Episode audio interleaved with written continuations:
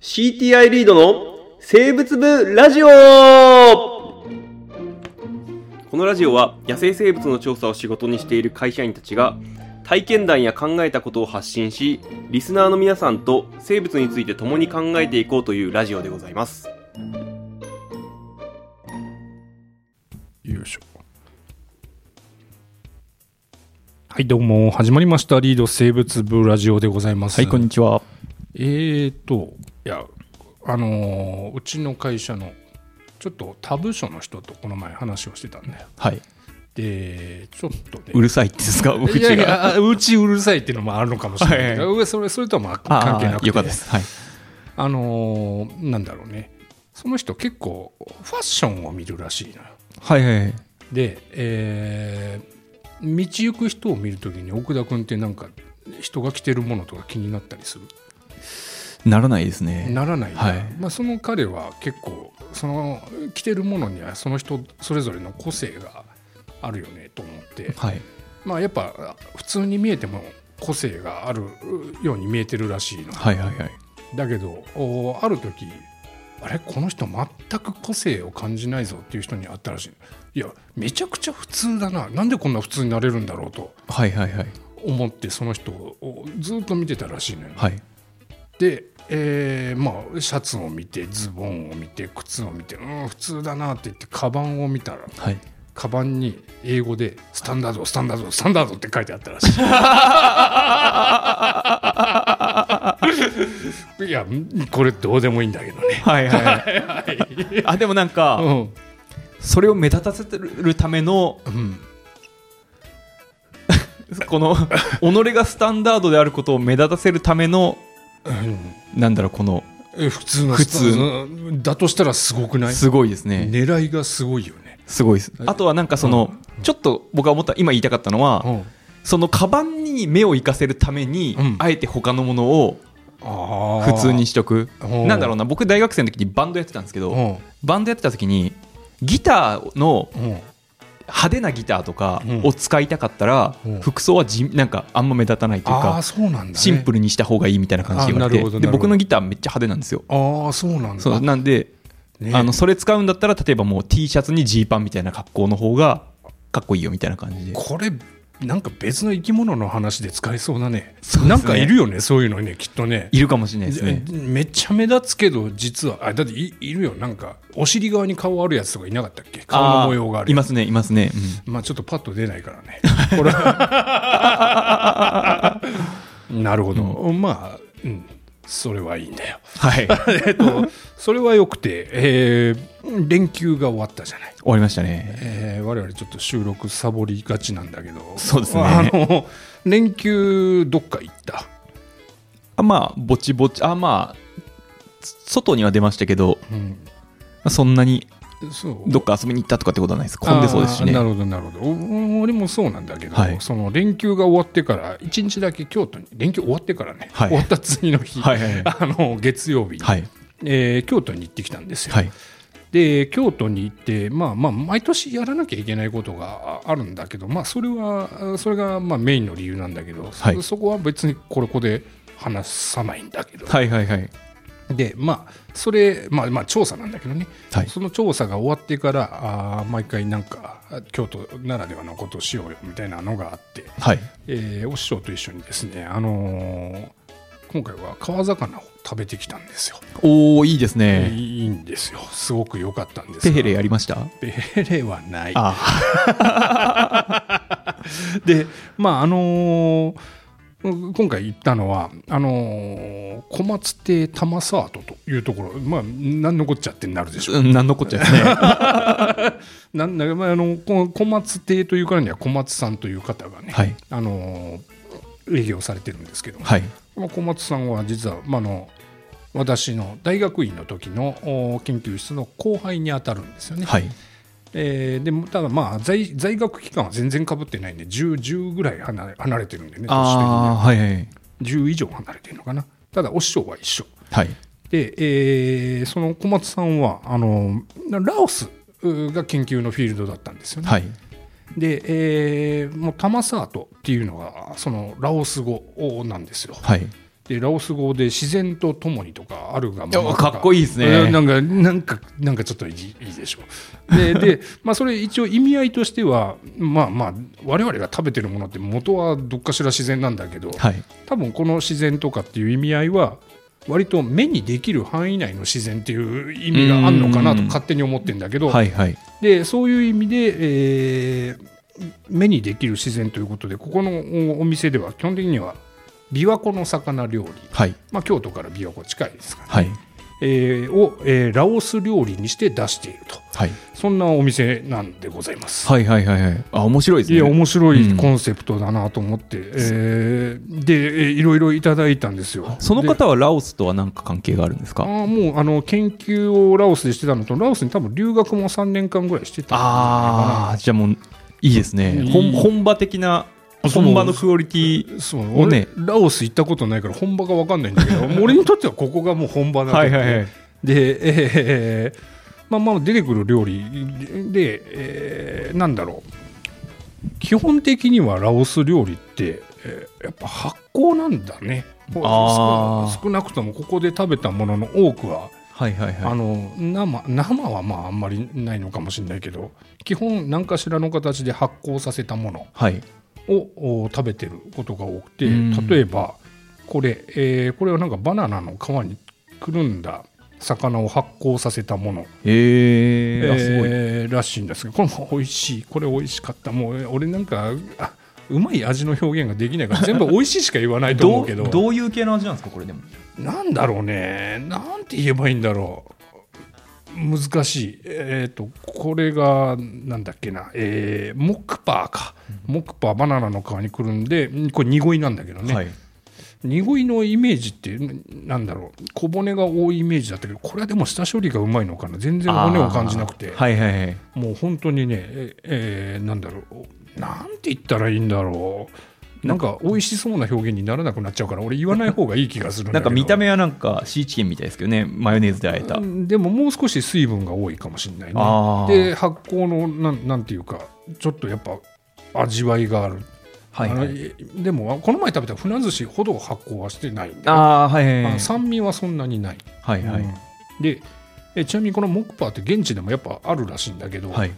あのーおお師匠が言うには中にね結構ヤゴが入ってたりとかああのその場で取れる生き物をこの中に入れてたりするらしいので、はいはいはいお 割とこのバナナの皮を開けるとなんだろうなその場の生物層が分かるなって いうなんか結構楽しい食い物だよっていうようなことがあ言ってたかなー結構なんかやっぱ現地の人ってそういうアバウトさありますよね、そういい意味であーなんそうだろうあそうそのうザ長野とかのザザムシも、うんなんか今ヒゲナガカワトビケラのあ幼そう虫じゃないですかイメージとしてそうだねでもなんか昔はなんかあれだったんですよ皮ゲね、ラだったんだよねそうなんかいろんなやつそこで取ったやつうんもうごっちゃに入ってたみたいあですそうだね、はいあそうそうなんだよねねきっとね「川ゲラ」って書かれてるけど川ゲラだけじゃないんだよあきっとねそうそうそうだからうんそいつらのことをカワゲラみたいな、あーねなるほどなるほ多ど言ってたんだよね、はいあまあだからすごいよねその場で取れるものをねさっと料理にできるっていう状態ってすごいなすごいですねうん一つこのモックパーを見て思ったんですよ、はいで続いて紹介するのがこれはなんだあこれだねあのーチャオチェオパデークパデークっていうのが魚醤ですいわゆる、はいはいはいはい魚醤のなんかその漬けた後の残さみたいなやつなのかなこれこれもあねーこれはまあでもどんな料理にも使えるらしいけどもうこれ個人的には、はいまあまあ魚醤だからしょっぱいんだけど、はいあのなんだっけカオニャオかあのもち米を、うんまあ、こう手に取ってこうそのパデークをちょろっとこうおにぎりの具みたいな感じで入れてはい食べるとこれこれなんぼでもいけるっていうあで、えーいうやつでしたーはいはいはいそれからあとはねあの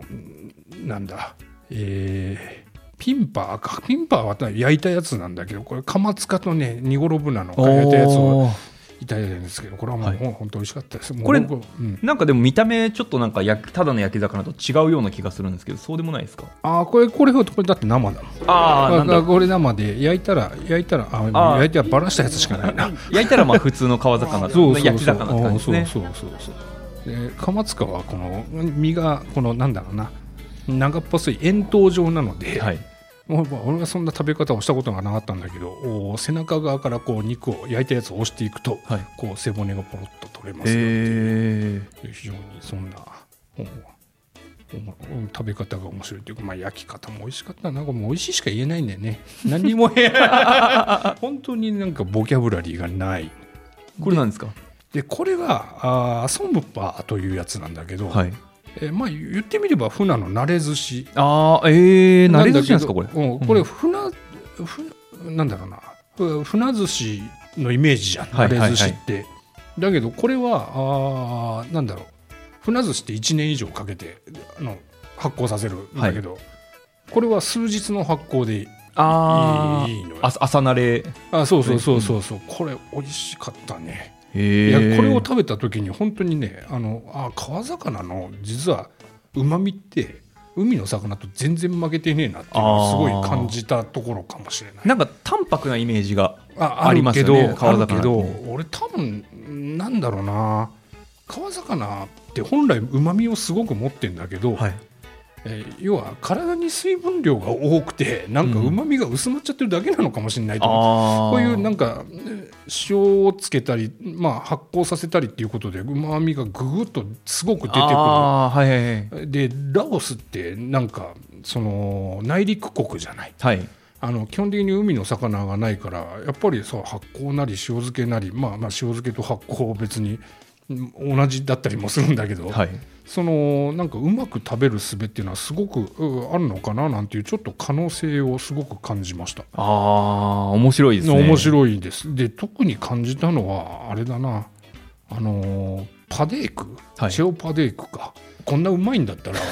あのあのなんだろうな要はさあのこの売ってるこの塩焼きとかさソンパーとかもはい美味しいんだけど、はいこれをおちゃんとお店で振る舞うっていう形にするには魚がやっぱりそれなりに大きくなきゃいけないし、傷ついたりしてたらちょっとやっぱダメだろうし、はいまあこれにするための魚売っててもやっぱそうだよねお店でやっぱ傷ついた魚とかちょっとなんかあんま形よくねえなっていう魚を売ってもやっぱ売れなかったり売れ残っちゃったりするかもしれないんだけど、はいパデークに関して言えば何でも良くないっていうところがあっうて、ーん発酵さえすれば魚がちっちゃかろうがあー多少傷ついてようがなんか商品としてあまりあの見た目上価値がないように見られちゃうものもこんなうまくできるんだったら全部これにしちゃえばいいじゃなあいってななんていうかなあの要は大きい魚もはい当然美味しく食べるっていうのはすごくあうーんいい,、いいいいことだしそれお店行って食べれたらいいたまにちょっと贅沢したい時に店で買ってくるっていうのはありなのかもしれないけど、はいパデークに関しては一家に一個こうなんだろうな常食できそうな雰囲気はいはいはいはいあのーなんだろうな今晩はちょっともう茶碗飯にパデークだけでいいかみたいな そういう使い方ができるんだったら結構おーなんか日本の魚の中でも応用価値があるのかなっていうのはうーん応用価値っていう価値って言っちゃうとあれだけど応ま用あすでもるねなんか、うんうん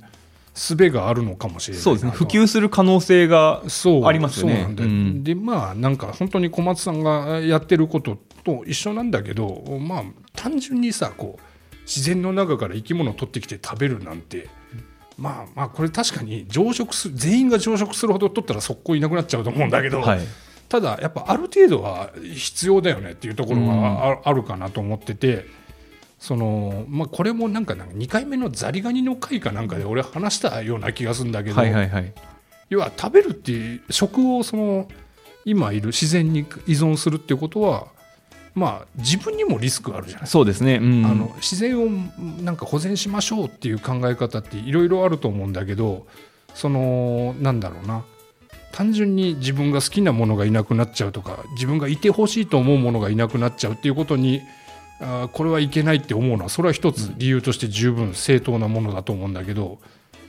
えー要はなくなったとしてもその場合はノーリスクじゃん、はいまあ、残念だなって気持ちは当然残るし、はいそれはあーうんなんだろうなその気持ちはちょっと大切なものではあるんだけどはい食べるってなった時にはなくなった場合これ食い物なくなるのってやっぱなっちゃうし。えーなんなら環境が汚れてしまったら、はい自分の食い物が汚汚れれるるってってそういでうすねうん自分の体に毒を取り込むっていうリスクになってしまうはいでもそのリスクって本来負うべきだよねっていうのがちょっと思思うところがあってその小松さんの取り組みはまあそういう意味合いも深読みしちゃうとあるのかもしれないなとは思思ったんですよ、まあ、ね。なんか本当の意味うでんなんか琵琶湖と一緒に生きていくみたいなそうとこそあうりまそすようそね。うそううんそうそうそれがなくなってしまったらもうなんだろうな要は見て楽しむだけの琵琶湖になっちゃったらはいちょはいっとやっぱ違うのかもしれないっていう思いがあるのかなと僕は思っはたいし、はいはい。なんならその考え方はもうそのうん自分もそうだなとうんだからもう自分も近所の川で取れたもの食うしかないかなって ちょっと思うところがあったりしたっていうそんなお話でございました。あーその周りの皮をきれいにしてから食べる方がいいんじゃないあそそれれははそうかもしれないあけりどそれを待ってたら多分機運がたた高まらないんじゃないかなと思うんだけどねどうどうなんだろうこいのや辺ですか難しいところです。なんかうんきれいにしてからきれいにすることにまず全力を出してその後にききれいになってきたって言って食べるか、まあ、それはもう食べるのは次の世代にうん譲ることになるかもしれないですけどね。まあそうねそうなっちゃうかもしれないよね自分たちはもうきれいにして死ぬっていう。だからまあ将来的にはなんかねきそういうところでそういうものを食べてるところが他の地域に行って、うん、このままじゃちょっとここのやつは食べられないけどこんなとこにみんな暮らしてんのかなんてうん思ういう感覚がちょっとできればもう世の中変わっていくかもしれないそうですね。うんんとはちょっと思ったけどね。はいうん、ということでいいですか。はいはいえーまあまあ基本的には本当に小松って玉沢と素晴らしかったと。はいはいはいえ。ーいういやもう本当本当美味しかったよ。いや、行ってみたいですね、僕もうね。んあきっのとなんだろうね塩焼きとかもねもうほんと焼き加減がねすごいのよあーなんか俺川魚こんなうまく塩焼きできんだと思って、はいはい、単純にやっぱ料理として料理の腕がもうす ごいってこと腕ねすごい、うん本当にすごいこれは真似しても多分できないだあからあそれはもうお店で食おうとたはだいはいパデークはこれ作れるなってちょっと、はいはいはいパデークとかねあのソムパーはいあ朝慣れだったらなんか船寿司よりもだいぶちょっとハードル低いかなと思って、そうですもうねこれえは、うん、これは朝慣れだとどんなす酸味とかどんな感じなんですかなんか酸味は唐辛子が乗ってたじゃないであすかそうそうそうこれどういうあーちょっ効と果がちあょるっのかとピリ辛ぐらいの感じかなあのー唐辛子とニンニク入れてんのかなあ唐あ辛子とニンニクとお米と塩でやってるのかはいはいはいなでこもう見てるだけでよだれが出てきた えっとこれ本当におい美味しかったあのーでこれは実はあー本来は34日で、あのー米米塩唐辛子ニンニクにくっつけつけたまんまなんだろうなお置かなきゃいけないらしいんだけども、はいこれはもう無理を言って1日しかまだ経ってないんですよってやつを食わせてもらったんだけどえー、じゃあ本来のうん、ああれれじゃないんですねではないんだけど、三3日ぐらい経ったらもうちょっとあれかもしれないねあの酸味が出てくるのかもしれないけど、まあはいでもそれも絶対美味しいと思う。そうですねそうですね 逆に次はその3日4日置いたやつを食べてみたい感じはありますよねそうだね、んそ比べたら多分そうそうなのよそうもうそんな、で3日4日の慣れ寿司はなんかこれはやっぱ、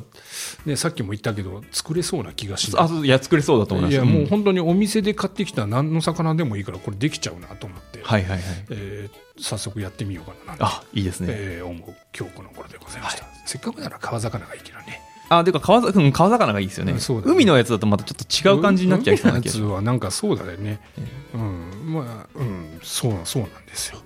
大陸バラ卵とか取ってきますか。いやもう、うんちょっとつけてたりします ということで、えー今回はあー小松亭玉須跡にお邪魔してきましたとても美味しかったというお話でございましたはい、ありがとうございました。はい、また聞いてください